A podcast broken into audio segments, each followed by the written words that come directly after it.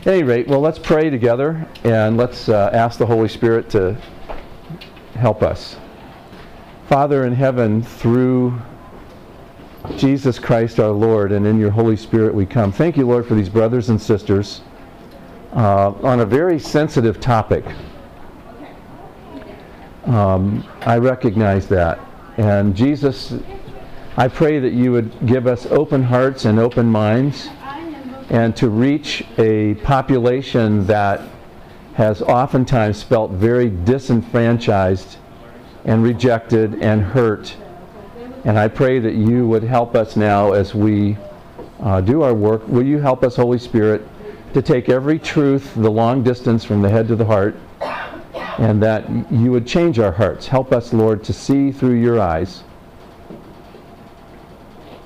Thank you, Lord, for helping us to have holy attentiveness. Through Jesus Christ our Lord, we pray. Amen. Amen. All right, so uh, come on in. There's, uh, I, I don't want to shut the door necessarily, but we're going to just jump right in. Our topic this morning uh, is Does God care about my sexual identity? And of course, the, uh, the short version is uh, Of course. So I could just stop and say, Yeah, seriously? Thanks for coming. I really appreciate you being here. Um, so you probably saw the bio. Uh, Don Lichi, psychologist, uh, vice president at Emerge Counseling Services in Akron and uh, have been there for a long time, since longer than most of you have been alive, I think. Uh, it's, I started there in 85, 86. That was there all the way through the 90s, was away for about five years uh, as president of a school, and came back in 06 and have been back since. I've been the vice president forever, a couple of stints as the interim president. And um, my interest in this topic of sexuality and sexual identity actually started back in the 1980s when I read an article uh, related to the personality traits uh, related to sexual identity and, and gender and gender related personality traits. And as a result of that interest, I began to do a little bit more research and I actually wrote my doctoral dissertation uh, if you, any of you are just crazy enough to do a doctoral degree, uh, one of the rules of doing a doctorate is that you have to have a very long title in your, in your dissertation. So, and I usually try to get it out in one breath if I can. Um, so here was the title of my dissertation. This was at a secular university. Um, Gender-related personality traits of male ministers in relation to clergy counseling activities. That's a mouthful. Gender related personality traits of male ministers in relation to clergy counseling activities. You say, well, what in the world was that all about? What I did is in, when you do research, you try to control for as many variables as you can so that you can do an experimental variable on the one you want to do so you try to control. So what I did is I only had males in my sample. I had 240 ministers, actually Ohio and uh, and, and thereabouts. I had 240 in my N size. And what I was really looking at is I was measuring what used to be called gender-related personality traits. And I wanted to be able to identify those traits, and when you could identify them, could you make predictions as to how much time they would spend in their role as a counselor? Those of you that are in pastoral work, how many hands, please? Those of you that are in pastoral work or in associate pastoral work or in volunteer work or in some kind of a church leadership role, can I see your hand? So, what I found, and the research has done well, is that most people will come to see you uh, as for help. Most people will come to see you for their mental health issues more than anyone else combined, more than any psychologists, social workers, counselors, uh, personnel specialists combined, most people will still see their pastor or someone on the pastoral staff as a first source of counseling. So what I did is I went back and I tried to study what were the aspects, what were the draw, why would someone come to see a pastor for counseling? What were those personality traits? So I looked at all of the standardized tests for sexuality, sexual identity, the MMPI, the Minnesota Multiphasic Personality Inventory, second edition, the five scale on it's called the masculine feminine scale. I had to decide whether or not whether that was a good scale to measure what we would used to call sexual identity. Found out that it was not. The BEM sex role inventory, I was able to show that that was not a good, uh, good scale. And what it was is I began to really look theologically and spiritually and neurologically and psychologically at the very same issue, but try to look at it from as many angles as I could. Are you still with me? Because I'm just doing the introduction as to why we're doing this topic. So the question is, is that there are so many people that are confused about their sexual identity, and they're confused, and what happens is because they are confused, then what happens is that uh, they oftentimes are misunderstood, and because they're misunderstood, a lot of times they don't find that they have a place in your church. And what oftentimes happen, both men and women that somehow don't quite fit the mold, they will find a group that does accept them, and in many cases will cross over the line into sexual behavior. So I will be. I know I'm being recorded, and I know that what I can't say can and will be used against me if need be. But I'm really convinced that many people who have crossed over the line into a gay lifestyle are really not gay at all, but they have found that in that community, this is a community that does accept me. Now, one of the things that I want to be clear about to you is that this is not a talk about gay bashing. I'm not into that. Uh, I work with a number of people that have struggled with their sexual attraction and sexual identity. There's been a lot of confusion. And the last thing that that population needs is more people condemning them. Uh, and and I'm, I'm, not, uh, I'm not saying that, that I'm a supporter of gay marriage, because I'm not. I believe that marriage is a, is a divine, sancti- a sanctified, a holy matrimony of a man and a woman for life. That's what God's designed. And yet, on the other hand, I'm not going to stand up here and I could do a red herring like some have done and just simply start gay bashing and this and that, and I'm not going to do that. What I am going to do is I'm going to try to give some sanity and some understanding of what's going on in that life and in that mind, which can be a lot of confusion, and then just say that we as a church, as a church, can do better than we've done. That's probably the biggest challenge that I want you to come out of today, is that what can we do better than what we've done? And you know, when we talk about the scriptural underlines, those of you that know me will know that I try to underline everything in Scripture. And by the way, if you're really insistent on this, uh, if you need a copy of these, some of you like graduates, my graduate students think you have to copy everything. No, you don't. If you really insist on a copy of this presentation for your personal use only, not group, not ministry, not next speaking engagement, but if you really insist on it, I, I can make that available to you. But basically, we try to do this in the scripture. In the beginning, God. That's Genesis 1 1. God in the dominion mandate in Genesis 1 26 through 28, he says, Let us make them in our image. Let us make male and female in our image. And then they are to take dominion over. In Genesis chapter 2, uh, it goes a little bit more into the narrative of the man and the woman. There was the man, and he named all the animals and looked around, and there was no one that was suitable or fit, or as the scripture says, there was no one that approximated him. And out of that came the creation of woman. God puts him to sleep, takes out the rib that he wasn't using, and creates, and he says, I can do better than that. And second version, and she creates a woman. And when Adam sees the woman for the first time, there's this exclamatory almost sometimes used to say the ejaculatory praise, this exclamatory praise of like, wow, or it's about time, or this, this wonderful ex- exclamation of, yes, Lord. And this one, and then the scripture says, and this is why a man leaves his father and mother. And I don't know how that theology comes out of that verse, but he says that's why a man leaves his mother and father, is joined to his wife. They were naked, they were unashamed. So, in other words, there was a leaving, a cleaving, a unity, and an intimacy. Those are four words that are good when you think about marriage. Can I just say that again? There's a leaving, cleaving, unity, and intimacy. The word intimacy is a Latin term. The word intimacy means without barriers, that there's nothing between us. Symbolically, at first, that was clothing, but it's much more than just clothing. It was the fact that there was a oneness, there was a unity in their spirit. And from this, there was this leaving, cleaving, unity, and intimacy. And then sin comes in and begins to infect, kind of like the coronavirus. It begins to start moving around and affects everybody for different things. The question then becomes is, you know, they say, what a topic sexual identity, sexuality, gender identity, same sex attraction.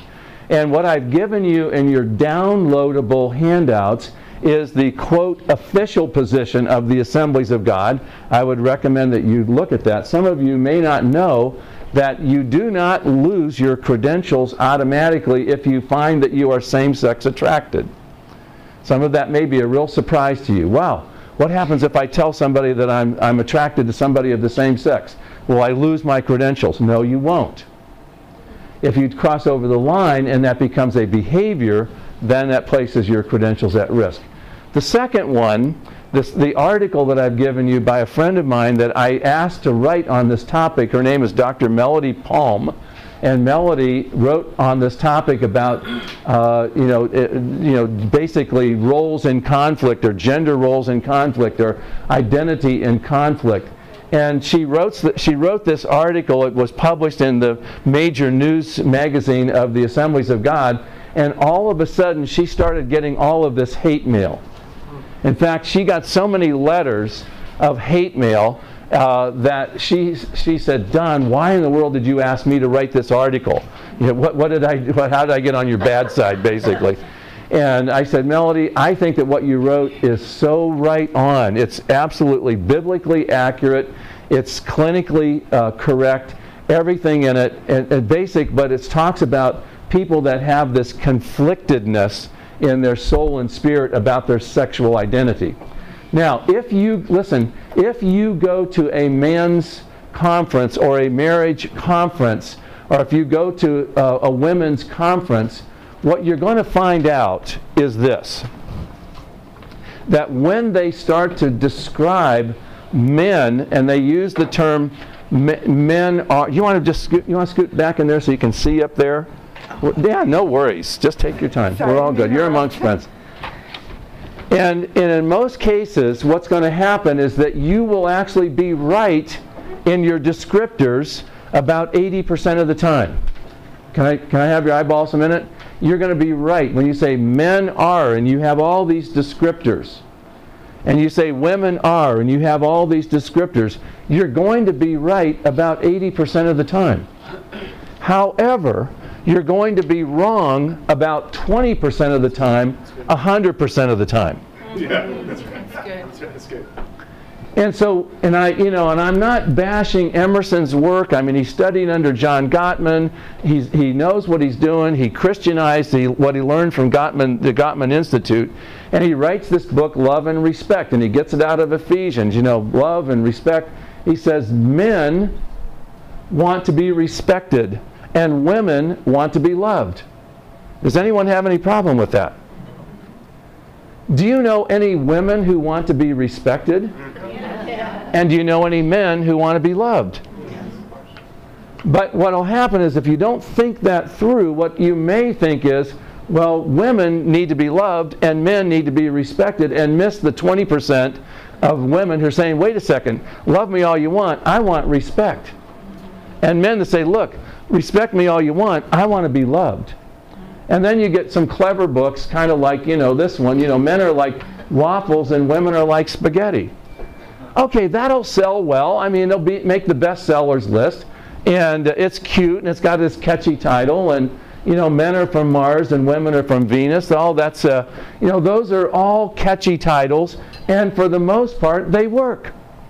However, if you go to most conferences, say for men, you're going to be looking around the room, and about 20% of those guys are going to be in there thinking, I'm not so sure that they're talking to me.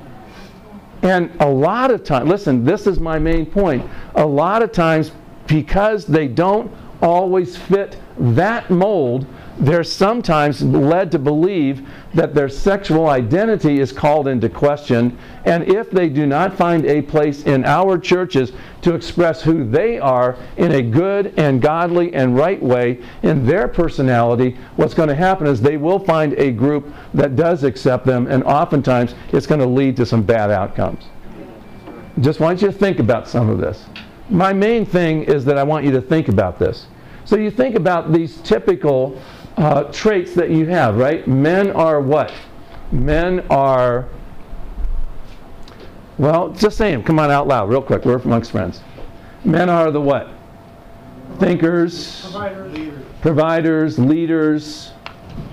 Um, what else? Protectors. Protectors. Strong. Um, someone, I've heard a conference, you know, men are blue. Reminds me of, uh, and I'm gonna, I'm hoping I'm gonna go okay with my voice here. I've been on eight plane flights in the last five weeks, and it's like, and I've got this congestion stuff, and I'm, some of you know me, I'm on, I'm on a low dose of chemotherapy, and my immune system is low, so whatever's going around, I'll probably catch. Anyways, but the bottom line is, you know, someone was said, okay, he got these two babies in the nursery, and and the baby, one baby looks over the other and says, "Oh, what are you, a boy or a girl?" He says, "Oh, I don't know. I, I got to check." So they lift up the cover, and he says, "I'm a boy." So how do you know? Blue booties. In addition to the thing that you know, you know, because and that that whole identification thing starts really early. I mean, it starts even now because of the gender reveal. Think about that gender reveal. So gender in in our culture means gender traits, gender personality. Because you are this, then you must be all of these other things. Add on all of these things, and then the same thing. And yet there may be some exceptions. Yes or yes? Yeah. So you look at this guy on the left. Some of you remember him. You know, uh, the Duke, and uh, and and and then you look at the guy on the right. And I will say to you that both of these guys are what we would call grade A All American men. But would you say they're the same in their personality traits? Absolutely not. Okay, let me give you a couple. And of course, men don't what? I mean, men don't cry. So, what about these traits for women? Women are what? Women are the feelers, pink, um, emotional, soft, nurturers. You see, I, I began to start questioning some of this back in the 80s, like I said before, I think a lot of you were even born. And I began to think, all right, well, some of this doesn't seem to fit quite right. And I began to question, and I began to then look at some examples of these two grade A All American women. This woman on the left is a West Point graduate. She was the first female to successfully make it through Army Ranger School. And of course, the woman on the right is Scarlett O'Hara from Gone with the Wind, right? Oh, Rhett, can you just please put your coat down? I don't want to get my feet dirty, you know. And it's like, oh man, you know. And yet you say that, would you say that these are both women? Yes. But would you say they're the same? So if you start using these descriptors, you understand what I'm saying, you'll be right about 80% of the time. But about 20% of the time, you're going to be wrong 100% of the time. And that is what is leading, in my opinion, as a professional in my clinical experience. I mean, I've been doing this for over 35 years, 41,000 hours of clinical work. Doug Clay has asked me to head up this committee on the mental health for, for AG ministers, 38,000 uh, credential holders. I've got the responsibility on my shoulder for your mental health. I mean, seriously, come on. And now I'm, I'm trying to say, all right, well, you know, there's no, no, no pressure, right? And yet, you, there's the issue of, of saying, and, and you know, the, this typical thing that we say about women, what goes on. And I don't want to cause you to go into cardiac arrest when you look at the normal bell shaped curve, but oftentimes we say these are women, and over here these are men. And there's no accounting for differences within gender. That's why when I did my study 30 years ago, I began to look at just men, and I really narrowed it down, and I only looked at male ministers, and I began to look at the differences within gender, within sex. So I, I only males and only male ministers, and I began to see that there were significant differences within gender in terms of personality traits, and it was much more what we call a bimodal. Dif- you don't need to remember that. It's a, called a bimodal uh, distribution where you have basically women here, men here. And you say, if you only look at the mean here, would you be able to see differences? Yes. And in most cases, what's going to happen is you'll go into some research study and they'll say, okay, we're going to look at gender differences. Okay, well, you got, okay, men do this and women do that. Will you find differences? Yes, and you'll get published. But what happens is that you end up missing this group right in here. And it's this group right here that we are losing in the church. These are men who are grade A all American men that don't fit the mold. These are women who are grade A all American women that don't fit the mold. And what happens is I'm trying to get this word out. I've done this at AG headquarters. I've get the word out. I'm trying to and I'm saying that there and I had to find an instrument. I had to find a psychologically metrically appropriate instrument to actually measure gender related personality traits that got away from penises and vaginas. Okay, there I said it on the recording. Uh, in other words, I had to get away from, from words that said male, quote, always masculine, female, always, quote, feminine, because those terms can be very, very confusing.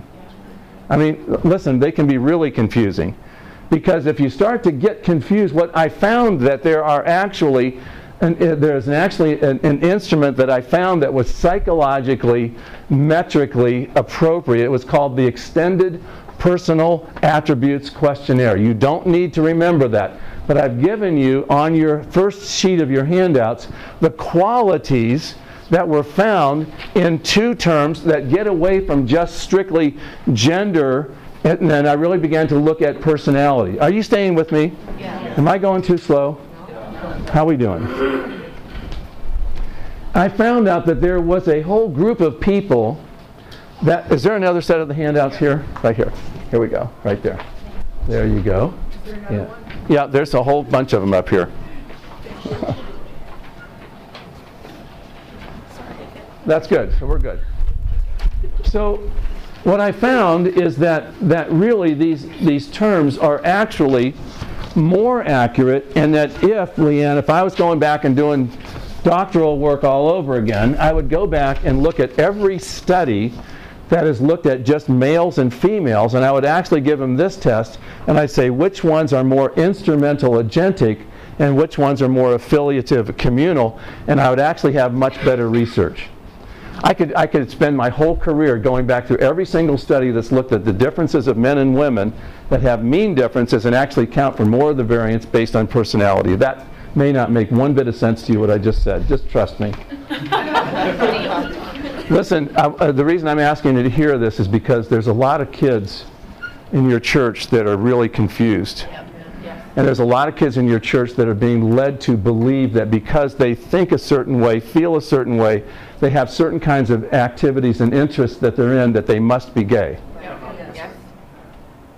And we're losing a lot of those kids. Yes. Here are some traits. I want, I, I want to slow it down real quick. I mean, I've got about 25 minutes to go. Think about these traits right here. If you, you got them in your handouts, right? You guys know that I think handouts are biblical. I mean, I think about Moses, for example, going up on the mountain, conversation with God, coming down, handouts. so think about this. Uh, the, the first one is called agentic instrumental.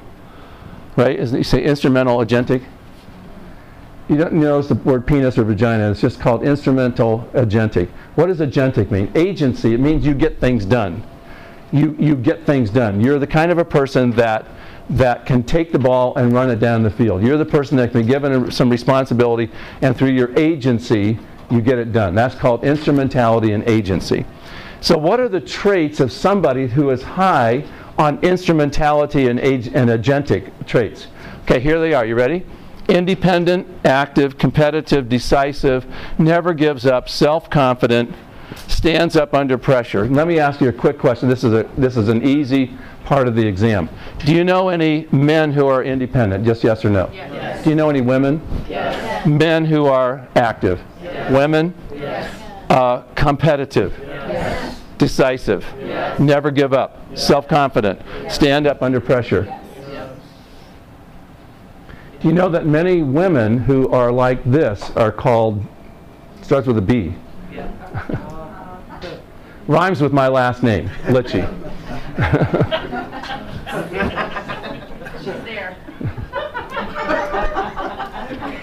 and women and but guys who are who have these traits are celebrated and say you're going to be the next lead pastor. Right.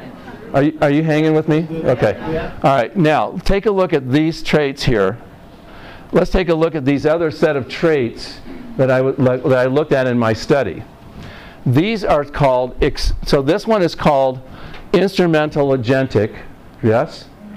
These are called expressive communal affiliative or affiliation. All right? So, and you, and you have the whole list there on your notes. You're tracking with me. All right, I'm just making sure. All right, so here are the here are the words. These are the positive traits of this part of the psychological test. By the way, all the reliability, all the validity, this is not this is not pulled out of the air. This is actually a measurable test that you can actually give and take it and find out where you are relatively speaking on this. All right, so emotional, devotes, gentle, helpful to others, kind, aware of feelings of others. We call it now SQ or EQ, right? Uh, understanding of others, warm. Do you know any women who are emotional? Men? Men? Devoted their, to, uh, to serve other people? Do you know any women who are like that? Do you know any men who are like that? How about gentle? How about men? Helpful? Kind? Yes and yes? Aware of the feelings of others? Okay, let me go back here. And did you guys see the newest movie out by, with Tom in it? I was hoping he was going to win an Academy Award for his, his performance in there. It was phenomenal. All right, so let me just go up here and I want to show this to you. All right, so here we are. So here's the issue. Now I want to, I'm going to drive this home, and if you'll hear what I'm going to say in the next three minutes, it's going to change your life. That's how important this is. What about Jesus? You know that the scripture says that when his friend Lazarus was sick and dying, and that he had died, and they said, you know, if you would have been here, he wouldn't have died. But when he was going there, he did what? I'm sorry? I'm, let me say it one more time. Yeah, he wept. He didn't grunt, he wept. Uh, the scripture says that a bruised reed he would not break off, and a smoldering wick he would not snuff. You know what a bruised reed is? A bruised reed is it's a it's a reed that has been torn up by life. The storms of life have come, it has bent over, it has experienced toughness, hardness. Things have happened. And this reed is just bent over and it's just about ready to break off. And the scripture says that Jesus was so tender that a bruised reed he would not snap off. Do you know what a smoldering wick is? A smoldering wick is like it's the life is just about gone out of it. I mean, it's about done. It's about it's on its very last gasp. And the scripture says that Jesus was so gentle that he would not snuff out even a smoldering wick. I wonder how many bruised reeds and smoldering wicks you've got in your church today. And I'm going to tell you what they need is they don't need someone coming in and bashing them with a sledgehammer. They need someone that's going to come in and embrace them and love them and listen to them and bring them along and bring that life back and kind of take that bruised reed and put it back together. About eight years ago, I, Leanne, some of you know the story. I, I experienced I, my my spine fell apart, And I went to the hospital and they did a biopsy and they said, Oh, Don, I'm sorry to tell you, your life is about to change. You have something called multiple myeloma. It's a cancer of the blood plasma. It eats away at your spine, or it eats away at your bones. Turns out my spine was full of holes, my hip was full of holes, my L5 just disintegrated, fell down onto my sciatic nerve. I was off my feet. I could not walk for over eight months. I didn't know if I'd ever walk again. I said, What's the prognosis? I, number one, I'd never heard of multiple myeloma. Number two, I said, What's the prognosis? They said, Usually three to five years at the best. You know, we're working on treatments, but that's about what you got to look at. Well, that changes your life. They went in and they did surgery on my L5. They put it back together. They put a balloon in there. They built, built the bone back up. They put plastic cement around it called kyphoplasty. And the doctor said to me afterwards, he said, "You know, Don, your bones may uh, break. Uh, there may be other bones in your bone in your body that break, but this bone that in your body that was once your weakest bone has now become the strongest bone in your body. It will never break." Isn't that interesting? that we need people like you that are going to set the bones, that are going to come alongside. You're going to fix the nets. You're going to, as Galatians says, that you're going to help mend the broken. And he needs people like you to do that. And he calls you to do that. That's a large part of your pastoral work. What about Jesus? Well, a bruised reed and a smoldering wick he would not snuff out. You know, some of you have read uh, C.S. Lewis's Four Loves, and and you were mostly familiar with eros and agape and philia, but many times we don't know storge. Storge, storge is the is the word, and it's a, it's the kind of love that you have naturally as your family. The eros is that sexual, uh, erotic kind of love that you know, the orgasmic, the wonderful, pleasurable, sexual part of us. That that agape love is the kind of love that just cares for other people uh, that, that are maybe not related to you, but you just have that genuine care for others. That philia or phileo, from which we get the word Philadelphia, phileo is the kind of love that is like the friendship love.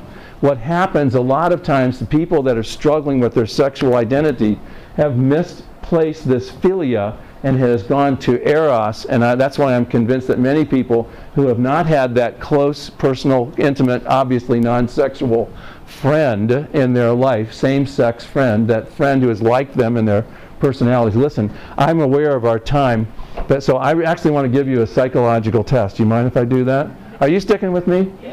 Are you are you hearing what I'm saying? Yeah. All right.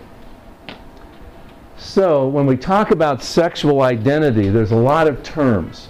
You talk about identity, behavior, sexual attraction, uh, and, and there's a lot of ways that sin has affected this human race in so many different ways. So when I began to think about doing this, uh, I was walking through an airport one time and I was getting ready to do this talk, and I saw this National Geographic, and I'll, I'll turn this on real quick so you can see it. Okay, get rid of ah, the lights. So the National Geographic was gender and revolution. And on the cover, you have this picture, which is kind of interesting. I can just pass it around. And, and then, of course, it's kind of like, okay, you got to try to, is this a really a boy or a girl or not sure?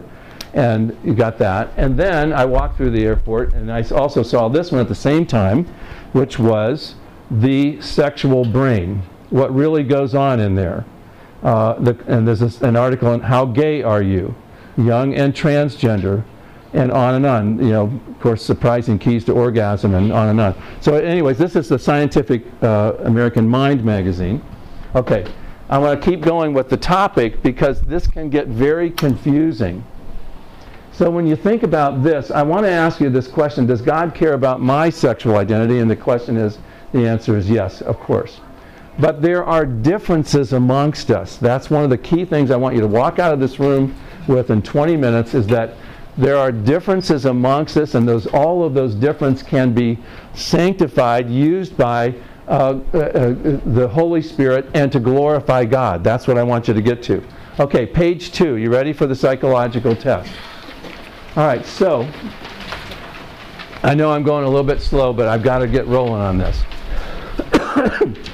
there are six, listen, there are six major personality types for normal people. Can you eyeball me for a minute? Now, you can take all different kinds of tests and the Enneagram and this, that, blah, blah, blah, blah, blah. This one is actually a real scientific test, and, and the, the, there are six major personality types for normal people. And I've listed them there. Let me just go tell you what they are, and then I'm going to describe them, and then I'm going to tell you what that that everything, everything we do, everything we do, everything we do tells something about us. The books you read tells something about you. The friendships that you have tell something about you. The clothes that you wear, the stores you shop in, the, uh, the interest that you have for your hobbies. Everything tells something about you. If you're going to have an addiction, you can actually, if you understand what I'm going to teach you here, you can actually uh, say, okay, there's, this is a kind of an addiction that is at risk for me because of my personality. Uh, people that go into the mission field. You know that people choose their mission agencies largely based on their personality. Do you understand what I'm saying? Everything tells something about you. You with me? Okay.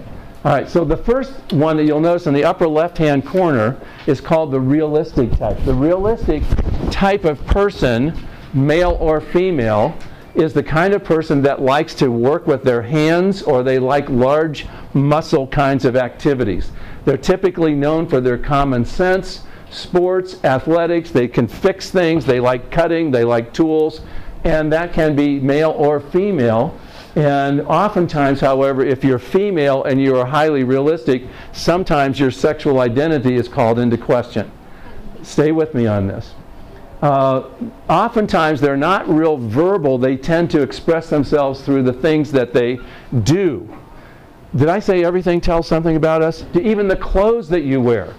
The realistics like wearing plaid shirts, for example, ball caps. Everything tells some, some of you think, oh, Don's a psychologist. He's got me figured out. Listen, I had you all figured out within the first three minutes, so don't worry about it. Whether you have a beard, all, anyway. So you understand that, that this is the realistic type. This realistic type likes large muscle kinds of activities. And uh, mechanical things. this guy loves glow plugs. Do you, do you know what a glow plug is? Some of you do a glow plug, it's on a diesel engine. It's the kind of thing that, that starts, you get the glow plug going, it starts the diesel up. And this guy is as happy as a clam because he gets to get his fingers dirty and he loves to do, I mean, look at the look on his face. I mean, it's amazing. But there is also a certain group of women who like doing this. I just saw one yesterday at the office and she is, you know, she's drop dead gorgeous, she's beautiful, and yet she grew up on a farm. She had to learn how to do everything on the farm. She knows how to fix things. I said, What'd you do last weekend? Well, we tore out the bathroom, I put in the new sink, the new flooring, the plumbing, the electrical work, and then I went and got my nails done. It's like, how do you do that? That's I say, what a woman, woman, you know? Uh, you get the idea of what I'm saying? And you notice the plaid shirt. There's right there. If you're not that, by the way, everything we do tells something about the profession that you've chosen has something to do with your personality, the realistic. If you're not the realistic, take a look at the investigative. The investigative are people who like science, learning, technical, they like investigating, they like figuring out why. They ask that, they're very curious.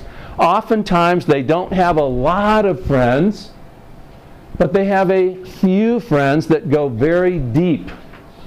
If you have a realistic oh, by the way, on this, just so you know, we tend to be most similar to the one that's next to us. So you have the realistics that typically have a little bit of an overlay on the investigative, and the realistic, if you go to the left, has a little bit of an overlay on the conventional. We'll get to that in a second. But if you have a realistic and an investigative combination, you get an engineer. It's very predictable, by the way. And by the way, this test here, that what, you what you've got here is the same test that's used for the armed services of the United States military. Everybody that goes into the military takes this test, and you get to do it for free. It's called the Armed Services Vocational Aptitude Battery, the ASVAB. And when they take this test, they say, okay, what are you high in? Your two or three areas that you're high in? And they track you into your job because the idea for this is that you will tend to go into a role or into a position for your work that is most in line with your personality. Is that interesting or not? To me, it's interesting. Okay, so the investigative type. These are the people that like technology. I mean, look, look, look, look in this guy's face. He's, he's, at a, he's at an Apple camp and he's got his little protege, you know? This guy could not be happier. I mean, he's got the latest, greatest, fastest. I mean, this guy knows. This is the guy you want doing your technical stuff, by the way. And if you look, by the way, if you're looking at your staff at your church or your volunteers, make sure that you think about this after today you're going to have to have some realistics. These are the people that are going to clean the building, make the building, do your electrical, do the plumbing, lay the floors, do the construction. These are the people that are going to be very practical. Now, don't expect them to have long, deep, sensitive conversations. They'll say, just show me where the tools are, you know, and I'll do it. The investigators, like, these are the people that get into the to the into the to the technical thing. In language school, if you're a missionary, these are the people that everyone hates because they pick up the languages so fast. Or they're into science. They they love figuring things out. They ask the question why. Now, if you're not that, then you may be the artistic. By the way, the arrangement on this is very scientific. Through correlational research, we tend to have the high correlation. In other words, we're most like the one that is next to us, and we tend to be most different from the one that is opposite of us. So the realistic, most different from the social. The investigative, most different from the enterprising. The artistic, most different from the conventional. You sticking with me? I know I'm going a little bit slow, but I've, I've got to get this done before 20 after. The artistic kind of a person, if they are extroverted, will tend to be in front of people and they like doing drama, worship team leading. These are the people that are you know, involved in the drama of, of your church. People that are more artistic and introverted will tend to be those that are really good with your graphic designs. These are people that can just see it differently than everyone else. That's why they're called artistic. But remember, I said everybody, everything about us tells something about us.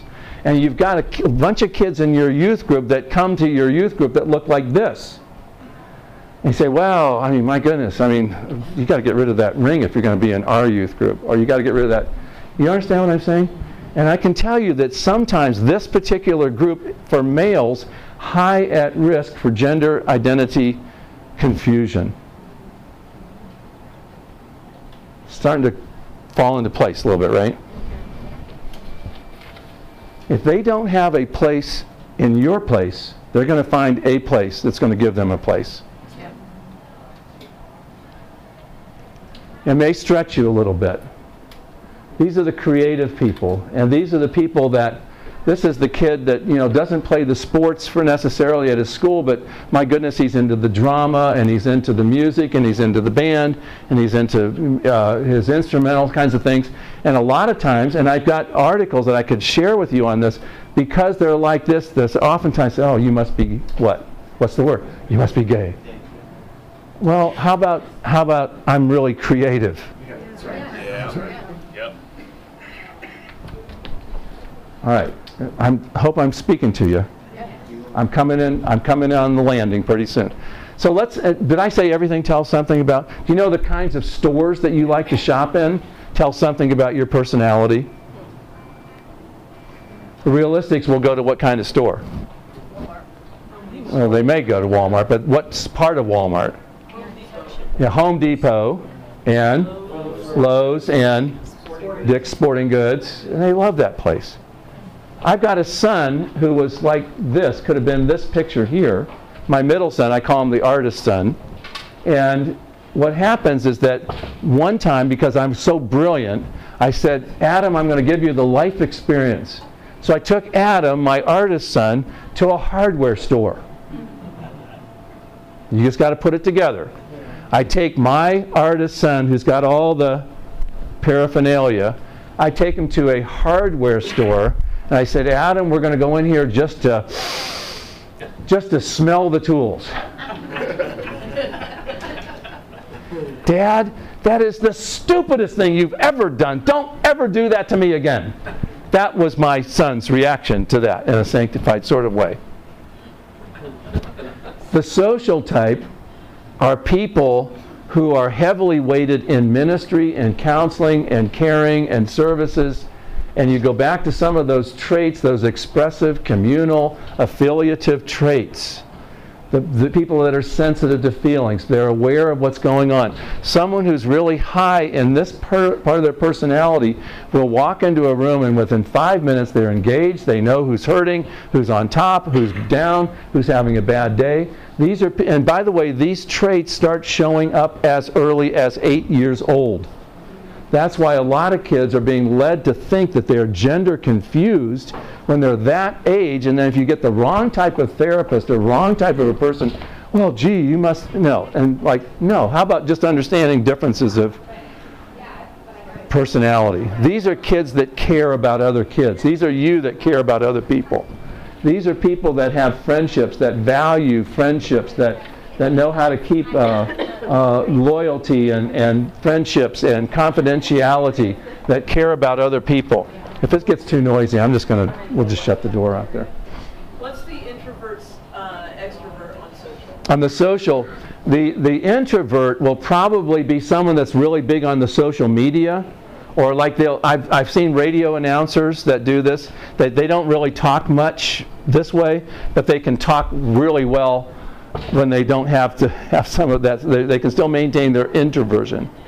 Someone that's an introverted social could be a real miserable person because they're like, I really want to have relationships, I'm just awkward, I just don't know how to do it. Of course, the extroverted, they go to the, you know, what store does the social go? They go to the mall. You guys still have malls? They go to the store, they go to the food court, they find somebody they know, they sit down three hours later after coffee, coffee, coffee, coffee. Why did I come here to the store in the first place? They, they, I mean, the realistic is boom, I'm there, I get it, I'm out. The, the, the investigative, I go to the Apple store, I get my latest upgrade, I'm out. The artistic, I go to, I don't know, the, which one? Yeah, the guitar store. They go to the music store. They go to the art store. The social gets to the food court and they find somebody they know. They, I mean, they're big on social media. They, they, they like the social part of them. And, uh, and then the, the, the enterprising, you'll notice, is, a, is similar to the social except for one thing. The social likes working with people when they can help them. The enterprising likes to work with people when they can lead them. They tend to rise into positions of leadership. I don't care if it's 3, 30, 300, or 3,000. A true enterprising person will always rise to a place of leadership. I mean, and this start, like I said, this starts usually in third grade. There's reasons for that development. We don't have time to get into why that is. They're the ones that the other kids in the class say, hey, why don't you ask the teacher if we can have extra recess? They're, they become the captain of, the head of, the, the president of. In other words, they become the leader, of, they become the lead pastors of.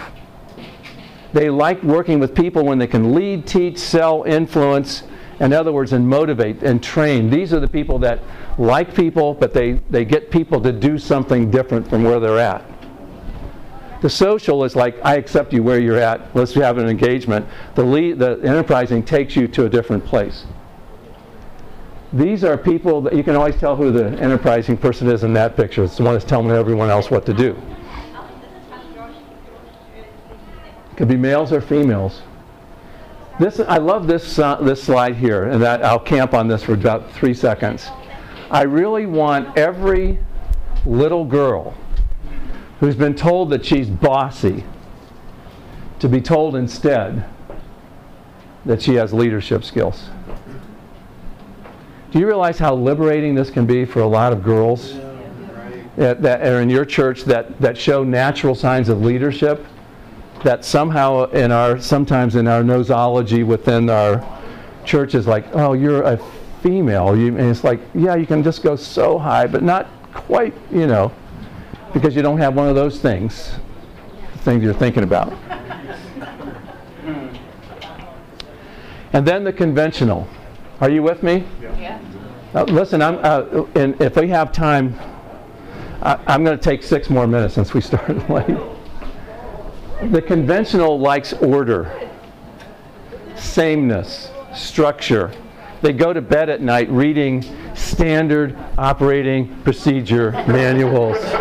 They're the people that have Tupperware that's all labeled oatmeal, brown sugar, white sugar. These are the people that color code. They, their, their, their closets are organized. Their, their sock drawers, their underwear drawers, everything is folded the same way. In other words, these, these are people that end up being really good with finance and accuracy. These are the kids that you really, these are the people, these are the men and women that you want doing the books, not the artists. There was a company several years ago called Enron that they, they got into something called, called creative accounting. You know where they are now? Jail. you know, you want the conventionals doing this. That's what you want. Now, here's the question Who's going to be my friend? Here, I'm going to say this, and I'm going to say it twice because I want to say it for, and then you can listen to the recording so I can say it again. Have Find yourself a friend. Find a friend who is like you. Best if you find a same sex friend who is similar to you in your personality. The scripture uses the term iron that sharpens iron, a friend who sticks closer than a brother, the threefold strand that doesn't break. You understand what I'm saying? Look at look at my can I just say? I need your eyeballs up here.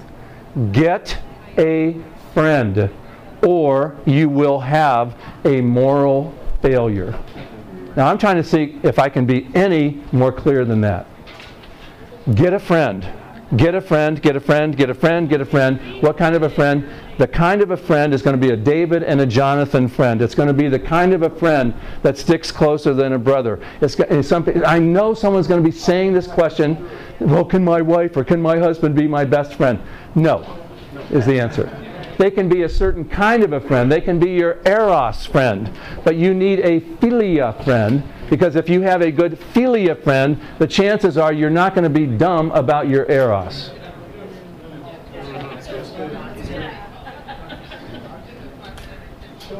All right.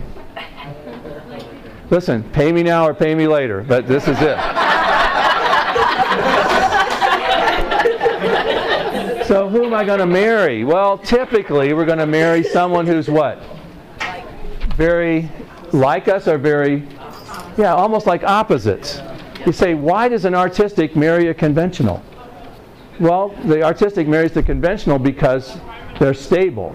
Why does the conventional marry an artist? Because they're fun. Well, see, you typically will marry someone who's different from you and then, as soon as you get married, you forget that's why you got married to them. And then it keeps people like me very much in business. oh, Dr. Lichi, my spouse doesn't get me. They don't understand. And if you're going, listen, and I, I just don't have the time. If you're going to have an affair, typically what you're going to do is have an affair with someone of the opposite sex who is similar to you in your personality. That's why I'm saying find a philia friend who is like you, same sex, close, personal, intimate, obviously non sexual relationship. All right, this is where we got to stop.